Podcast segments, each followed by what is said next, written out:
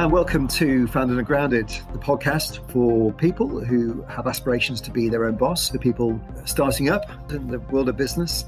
Over the next half hour, we'll bring you advice, inspiration, and reassurance from a chosen entrepreneur as we once again take you through the story of a business, how it came to be, and what learnings and wisdom they'd pass on to others.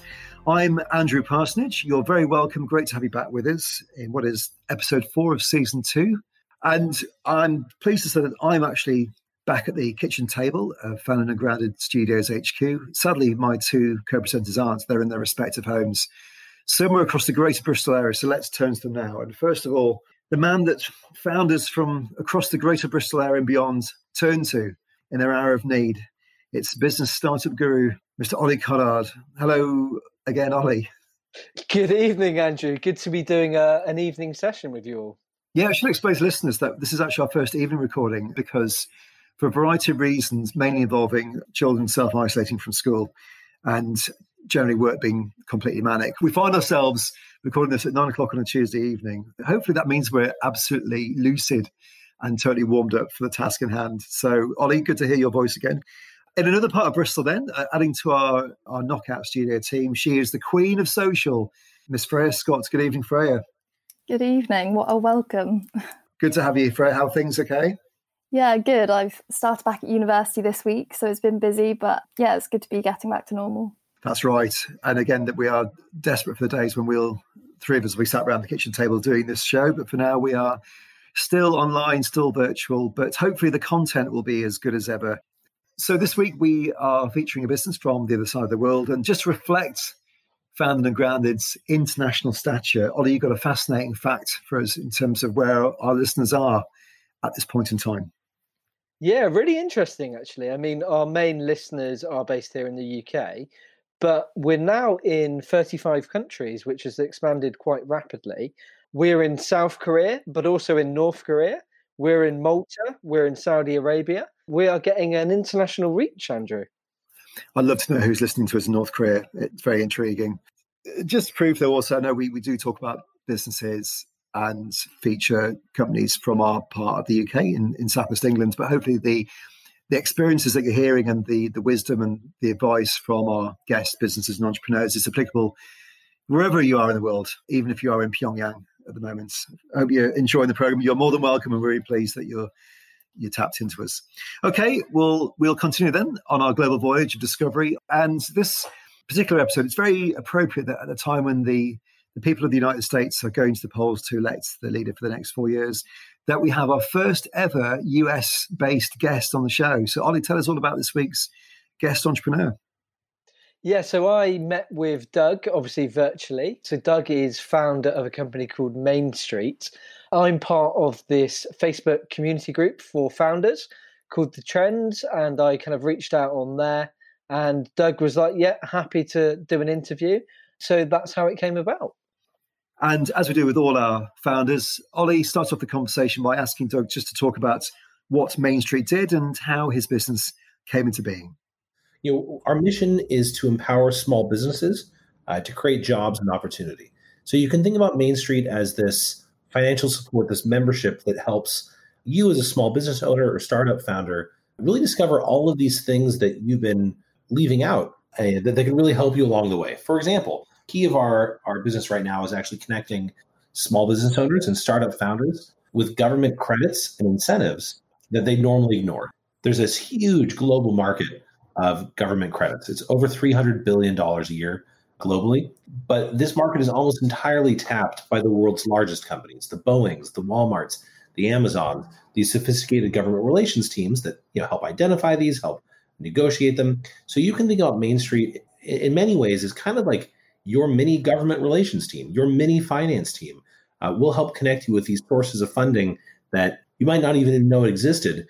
So there's a wide variety of different types of credits and incentives that most startups and small businesses have no idea even exist.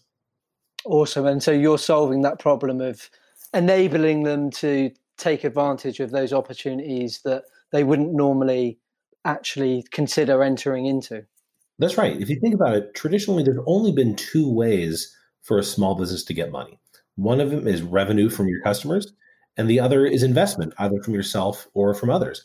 So we're connecting this third source of financing for a small business that is measured in the hundreds of billions of dollars per year, could grow to trillions of dollars. And we think it's a, real opportunity to help your business as well as uh, kind of remake the entire way that small business thinks about financing and, and software tools. So there's a big opportunity here for for businesses and I think for us. Um, and are there many other companies doing similar types of initiatives over in the US? No, I think we're the first, which is a fun place to be. Yeah, so traditionally, if someone wanted to use a some sort of government credit, they might either hire a government relations firm, right, that will try to find them credits. That is very expensive and tends to be more of a mid market thing.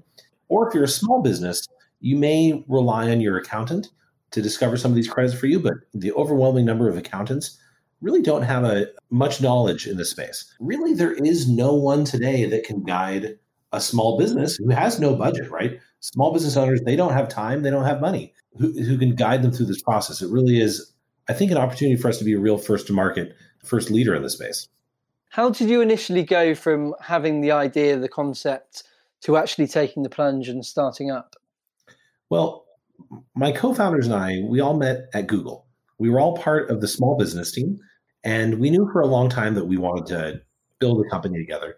So we spent a lot of time discussing at Google over the free lunches they give you and the free coffee, you know, what we actually cared about.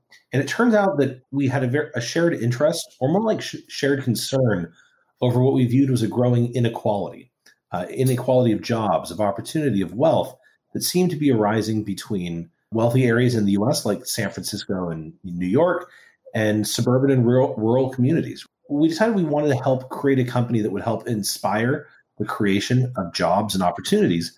And the best way to do that, we thought, was by supporting small businesses and support innovation.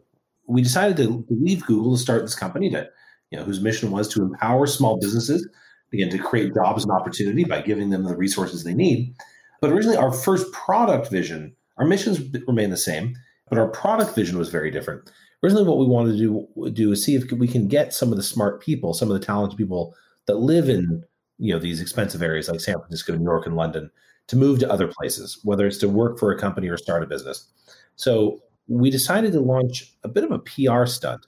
It got international attention. It was kind of tongue in cheek, but we we launched a "We'll pay you ten thousand dollars to leave the Bay Area." This this went crazy viral, right? Thousands and thousands of applicants, international press attention.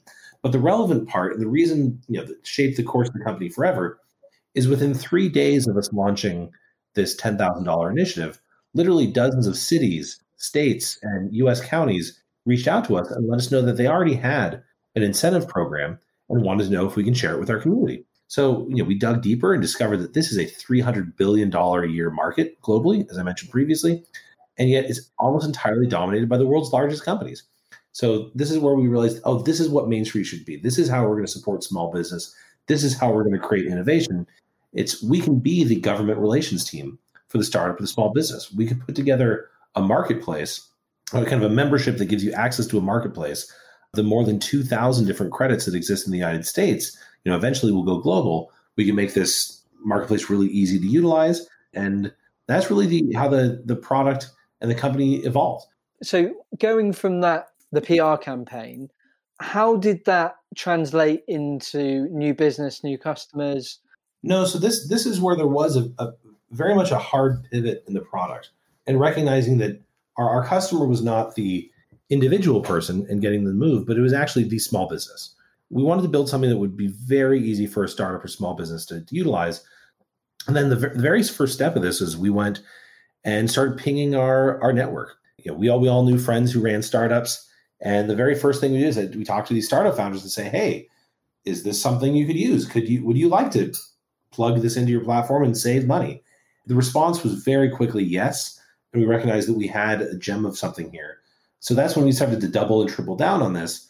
That early validation from the first customers in our network.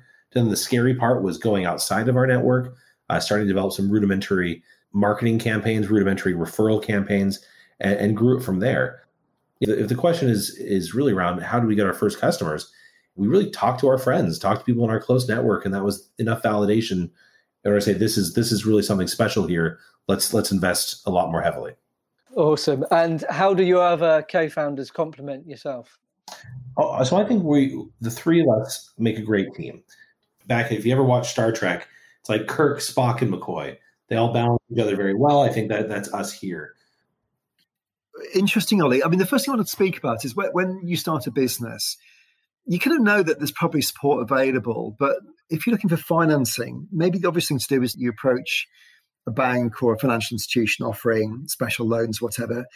But Ollie, in your line of work, do you often come across people who are completely oblivious to the raft of of support that's out there? And do you think it, in terms of the point uh, Doug was making, that there's so many different support packages out there that there's money just sitting there not being used? Is that something you you're seeing in in your work with founders and startups? It is, Andrew. I mean, I've spent the last 10 years working in the startup arena, and there's always new initiatives and programs that are coming out. I think naturally founders are rightly confused because there's a lot of support out there and people don't know what support to access at what stage as well. The government did try and bring some clarity to this. The country's basically divided it into 39 areas which are called local enterprise partnerships. Within each area, there's something called a growth hub. So, in the west of England, the region we're in, we have the West of England Growth Hub. And essentially, the Growth Hubs are supposed to be the one stop shop for business support in the local area.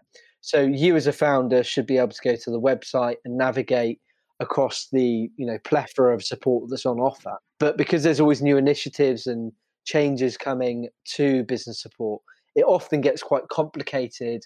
In answer to the question, yeah, there is a lot of support available, but it's overly complex. There's about 600 schemes nationally, so you can rightly understand why people are confused.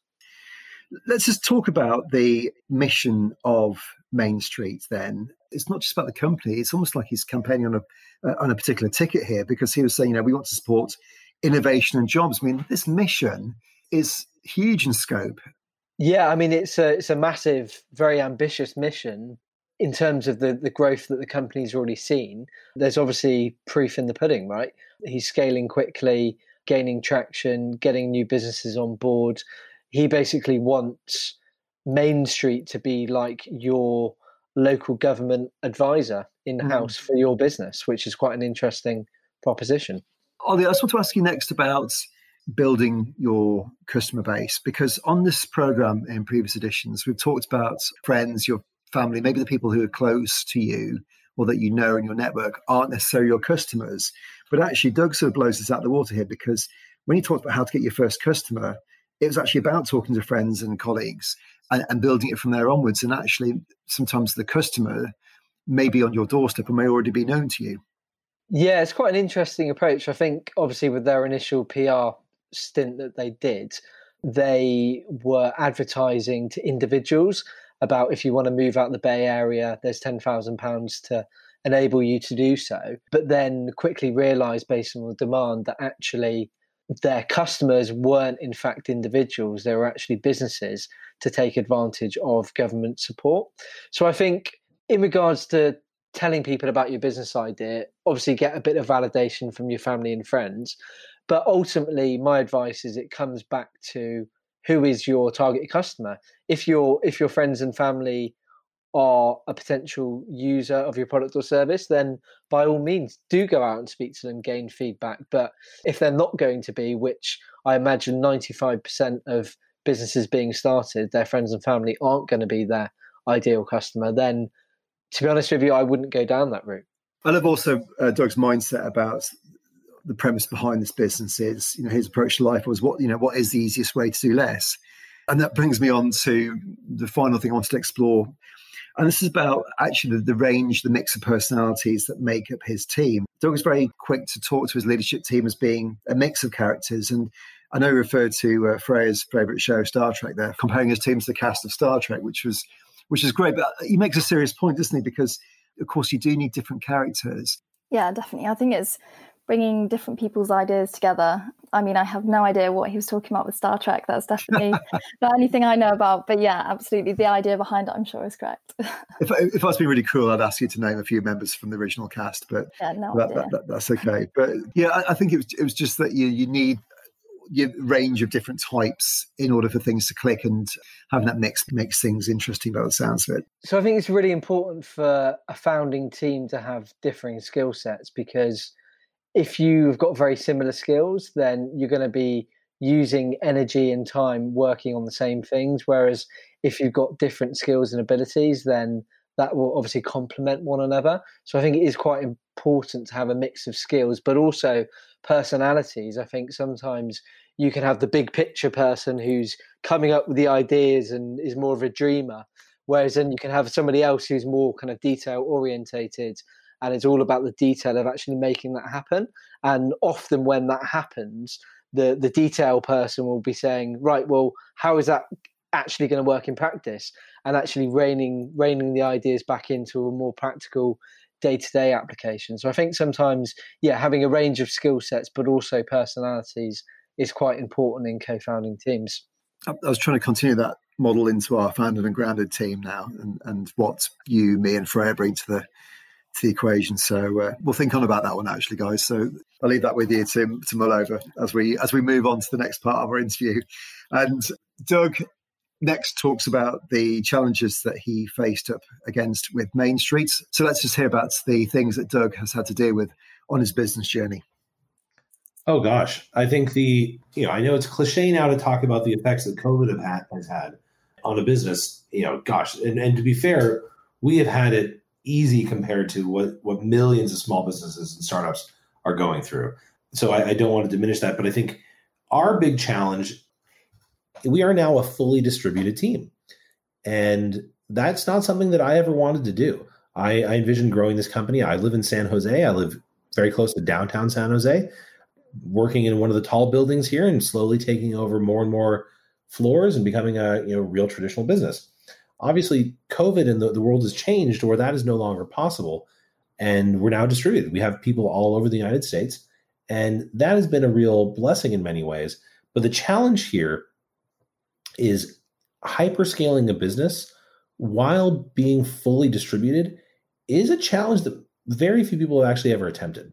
I'm not concerned about the growth of our product for the time being. I mean, obviously, I'm concerned. I want to make sure we're supporting a world class product that's growing quickly. I'm more concerned about the team falling apart. I'm, I'm more concerned about like us going so fast because when you're in office together and you're talking, these these quick little visits, these quick things to build trust are so important, and you don't get any of that in this remote setting. And that is the biggest challenge. So, ways we're trying to overcome this, we put a very high premium on communication, on uh, transparency. In fact, our, our key value as a company is transparency, followed very quickly by something we call the triple A's, which is autonomy, authority, and accountability, right? You know, you don't have to be checked in with your manager all the time. You have that autonomy. You also have the authority to make your decisions, but then we're going to hold you to that. You're going to be accountable. So in many ways, we've had to introduce levels of, again, accountability and transparency that would be expected by a much larger company to combat this. But We're also trying to keep whatever level of fun we can to build trust. Everyone does Zoom happy hours, but of course we do that as well. We try, to tell jokes at the beginning, you know, end of every daily stand up, try to get the team engaged. We'll be pushing for quarterly offsites with the team now that the world is opening up a little bit. But just to recap, being a fully distributed team when that was not the team we intended to do is an enormous challenge for us. And ensuring we maintain company culture, company growth during this time is is our biggest challenge. It's something I think about every day. In terms of the business then, so you started in 2019 with three co-founders. How many people do you currently employ and what's your predicted growth rate for the next year? Right. Last October there was 3 of us. This week, so almost exactly a year later, there are 18 of us pretty sizable growth. We expect it will be probably 60 to 70 people at the end of 2021. So, you know, this year we went up by 600%. This next year we expect to grow 300, 400%. Uh, and I expect that to keep growing for quite a while. So we'll be hiring someone on average once a week for the next year. It's going to be a kind of a wild ride for us. Good stuff, Doug. So, with all of those challenges that you've just told us about, apart from your co-founding team, who do you lean on for support? So again, I, I will stress how important the company is. You know, my my co-founders and the team. Like this would be a hundred times harder if I wasn't able to rely on and trust the team that we built. So that's uh, underscore how important that is. I think easily the most important person in my life and you know for the support of this business is my wife Sarah. Is the most powerful secret weapon a founder can have is a supportive partner, right? The celebrations are, are sweeter, the lows aren't as low. You know, I'm sure she's completely sick of me talking about the business all the time, but it is nice to be able to talk through things with with someone who actually cares about you quite a bit. Again, I couldn't have done this without my wife. And then, you know, my my kids and I have two of them, nine and twelve, you know, really keep me grounded in the real world. It's really mm-hmm. easy for startup founders and small business owners to really get mentally sucked into, hey, my entire life is my business and really project that my my self-worth, my value is my contribution to my my business. With my kids, my contribution to the world is my children and who I am is their father. And it's not my self-worth is not connected to the success or failure of the company.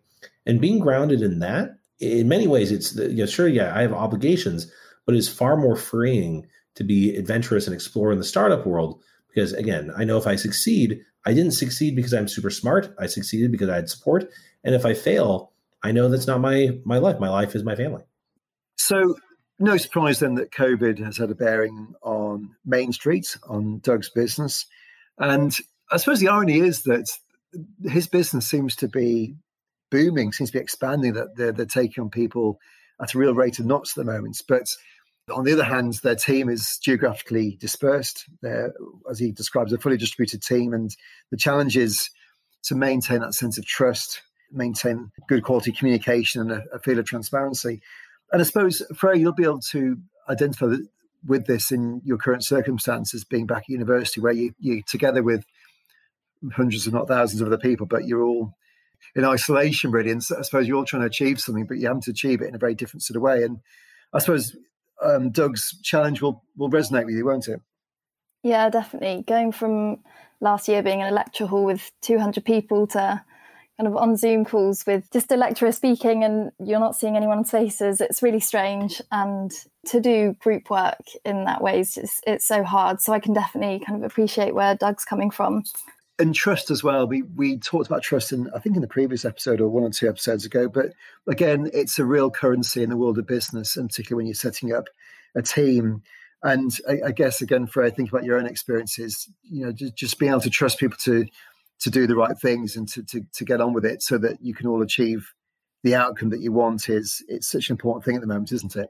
Yeah, definitely. I think, you know, especially during the group work at university, if you can see the same person every couple of days and check in on each other and support each other that way. Yes, in, in a way, you're you're probably relying on each other more than you have done at previous points in your university life, haven't you? Yeah, yeah, we've got to have each other's backs. I think, you know, messaging each other, checking in on each other. I think when we're all sat at home individually on our desks, it's important to check in and, and make sure we're all doing okay and everything. Yeah, so fascinating. And all kinds of different situations and circumstances. We're all having the same challenges as Doug's having at the moment. And Ollie, I think onboarding is going to be an issue for them because they've gone from what three to eighteen staff in in a year so from this time last year to now, and then uh, Doug was saying by the end of end of next year they'd be up to between sixty to eighty people. So someone's going to have the work cut out, aren't they? yeah, crazy growth. I mean, I wouldn't like to be the uh, the people or the HR manager there. I think that's going to be a bit of a nightmare. I think that is a real challenge. You know, when he actually broke it down and said we're looking to recruit one person every mm. week, that's quite a challenge to do that consistently. Yeah. And making sure that you get the right people in the right roles. You could, if you're trying to hit those targets of getting someone new in the business every every week, then you could sometimes maybe more lean towards quantity and just making sure that you've got enough people on board to fulfill demand. But in the long term, that's going to have negative consequences. So I think there's a real, real question mark there around the recruitment process and getting people up to speed getting them on board with the company culture and making sure that those are the right people. Actually, what I wanted to focus on in this part of our show is something that Doug said, which is absolutely fascinating and which we've never really spoken about in this podcast before, because we sort of take a step back from the world of business and talk about notions of success and failure in a broader sense here. And uh, Doug was talking about his his family, um, his wife and kids, and how he looks to them as, as almost like a, an emotional and and supportive prop, really, to help him keep on course and, and keep the world in perspective.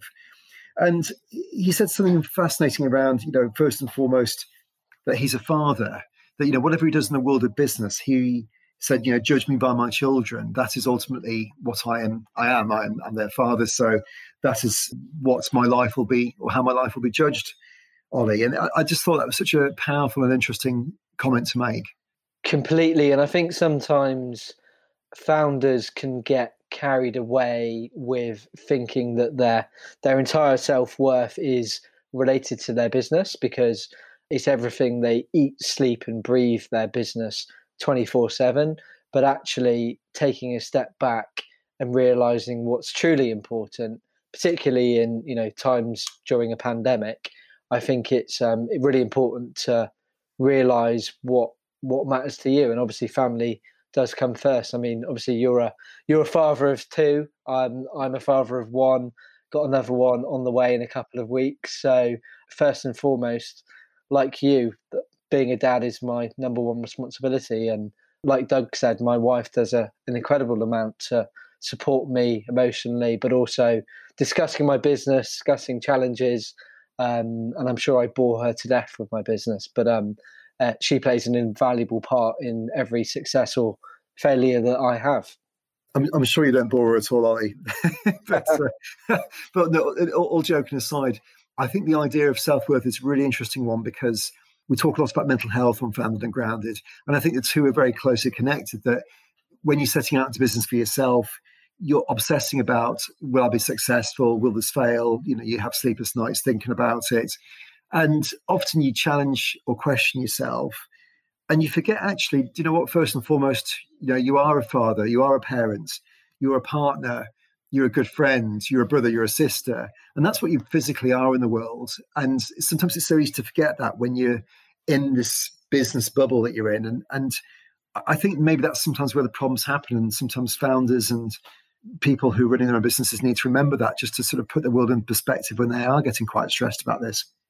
Yeah, I, I think it's so true, Andrew. I think, you know, sometimes you just got to take a, a step out and realize when things are getting to you uh, maybe your brain's gone into fight or flight mode um, and you just need to take a step out take stock do what makes you happy and just take a step back from the business because sometimes it can be all consuming and i think that's why it's so important to have a, a supportive family a supportive friendship group a supportive network with other founders who can relate to what you're going through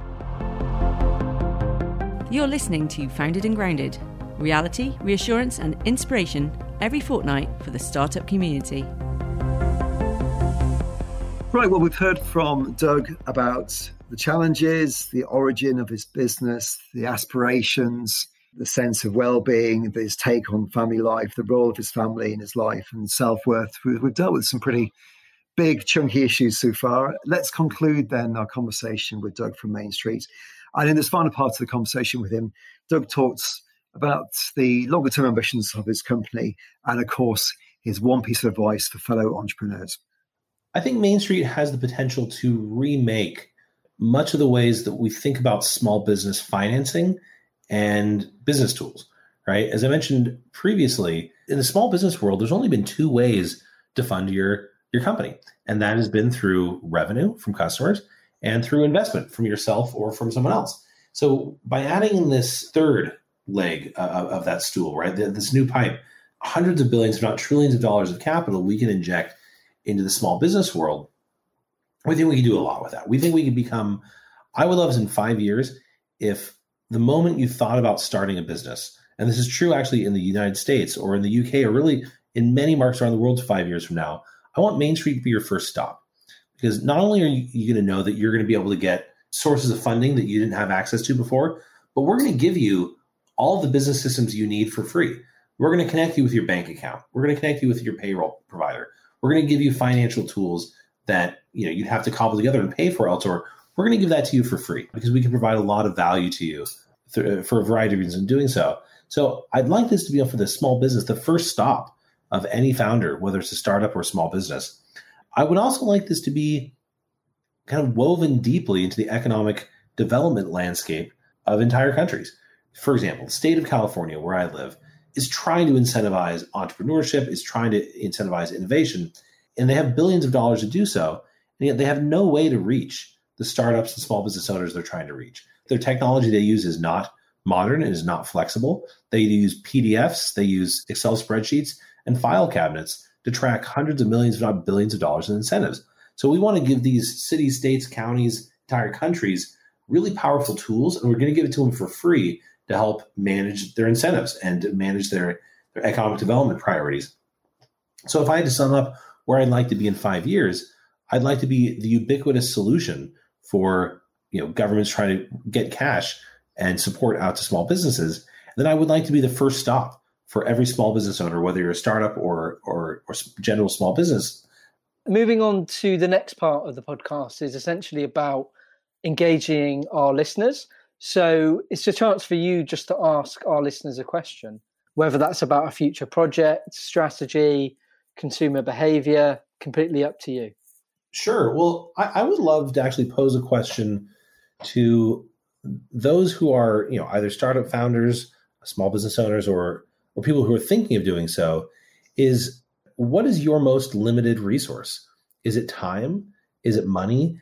Is it focus? Right? Or is it something beyond those three things? I think the the constant theme with small business owners is that they don't have time, they don't have money, and they don't have the attention to focus on things because they're so busy running their business If you start a restaurant, you're busy cooking and serving you know uh, customers, not worrying about all these other things. If you're starting a startup, you're trying to ship the first version of the product. So I, am really interested in knowing because you know this is just for me to understand the, the my landscape a little bit better. What is the biggest problem you're facing or think you'll face? Is it time? Is it money? Is it attention? Or is it something that I haven't mentioned at all?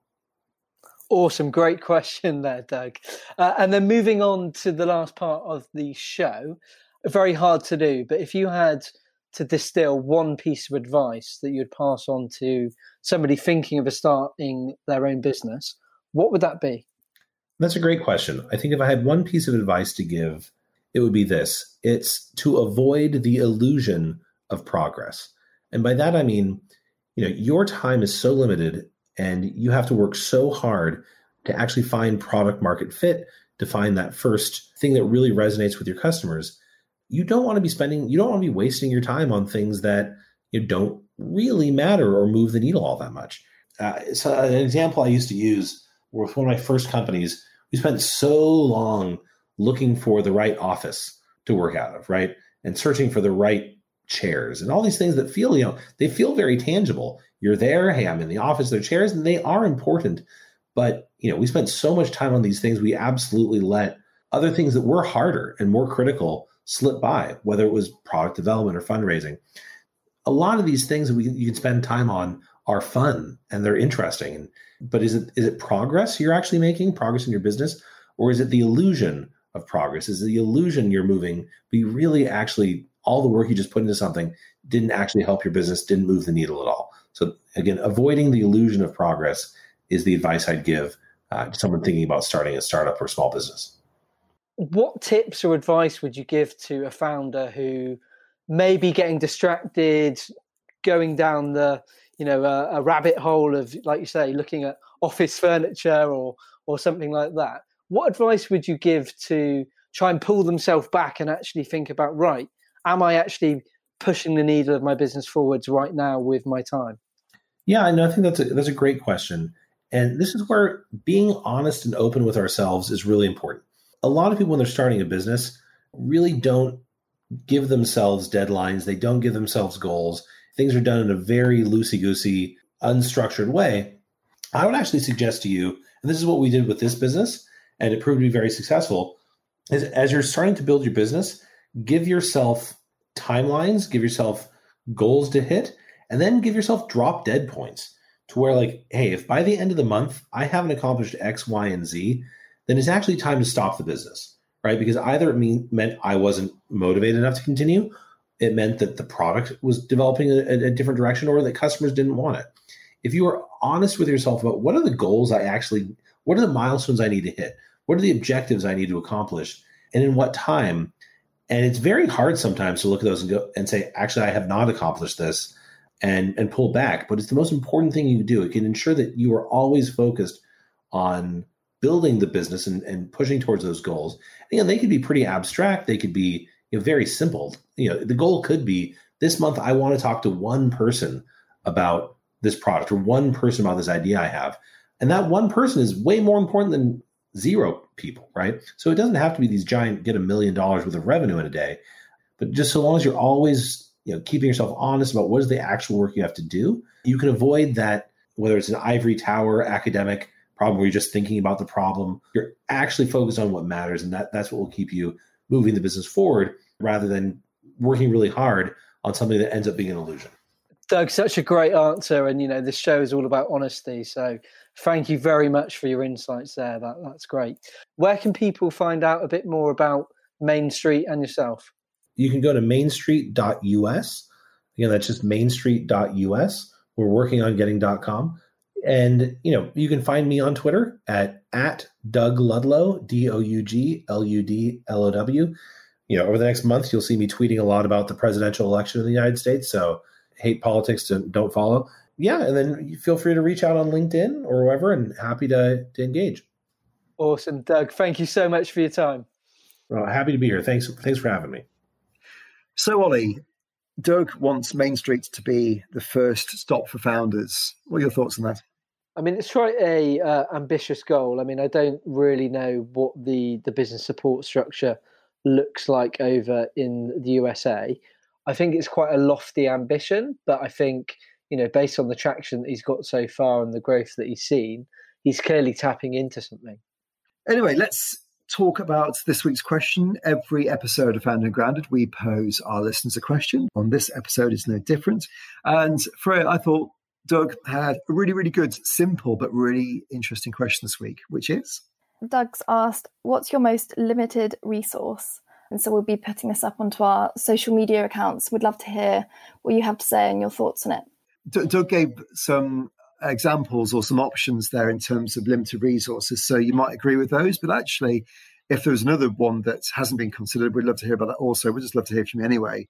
And uh, we'll remind you of our social channels at the end of the program. So, what is your most limited resource? Tell us, tell Doug as well. He's on Twitter. so, uh, we'll come to that shortly again let's just talk about the one piece of advice then. I love this actually. I thought this is great. I, I, look, all the advice we get is fantastic, but I just love the way Doug phrased this. And it was simply avoid the illusion of progress. I thought that's fantastic, Ollie.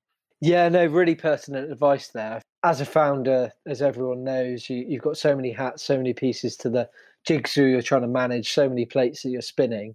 And I think sometimes you can get sidetracked with focusing on things that aren't necessarily important so I think it's always good to take stock and think, right, what is the number one goal over the next three months? What am I working on? How am I going to measure that? How do I know what success looks like once we've got there? So I think just reining it back sometimes, keeping it simple, having a clear goal and objective, and keeping it measurable is, really good advice and this thing about being honest with yourself, which is what Doug said on a few occasions. I mean, it's so simple. Yeah, I think you've always got to be honest and open with yourself. If something isn't working, you set yourself a time limit on it and just say, right, if I haven't achieved X by X date, then we're going to change direction. And I think if you don't do that, then you can keep on going down the wrong avenue. And sometimes that can have obviously very negative consequences. So I think, yeah, be honest and open with yourself. To aid that process, I would always communicate with other people about it rather than just relying to have that conversation with yourself. Really good, solid advice from Doug, and it's what the show is all about, actually. So, uh, really, really good stuff there. We are almost done for this episode, but before we go, we always remind you of our plethora of social channels. So, sitting patiently in Social Media Corner, once again, here's Freya with uh, how you can get hold of us.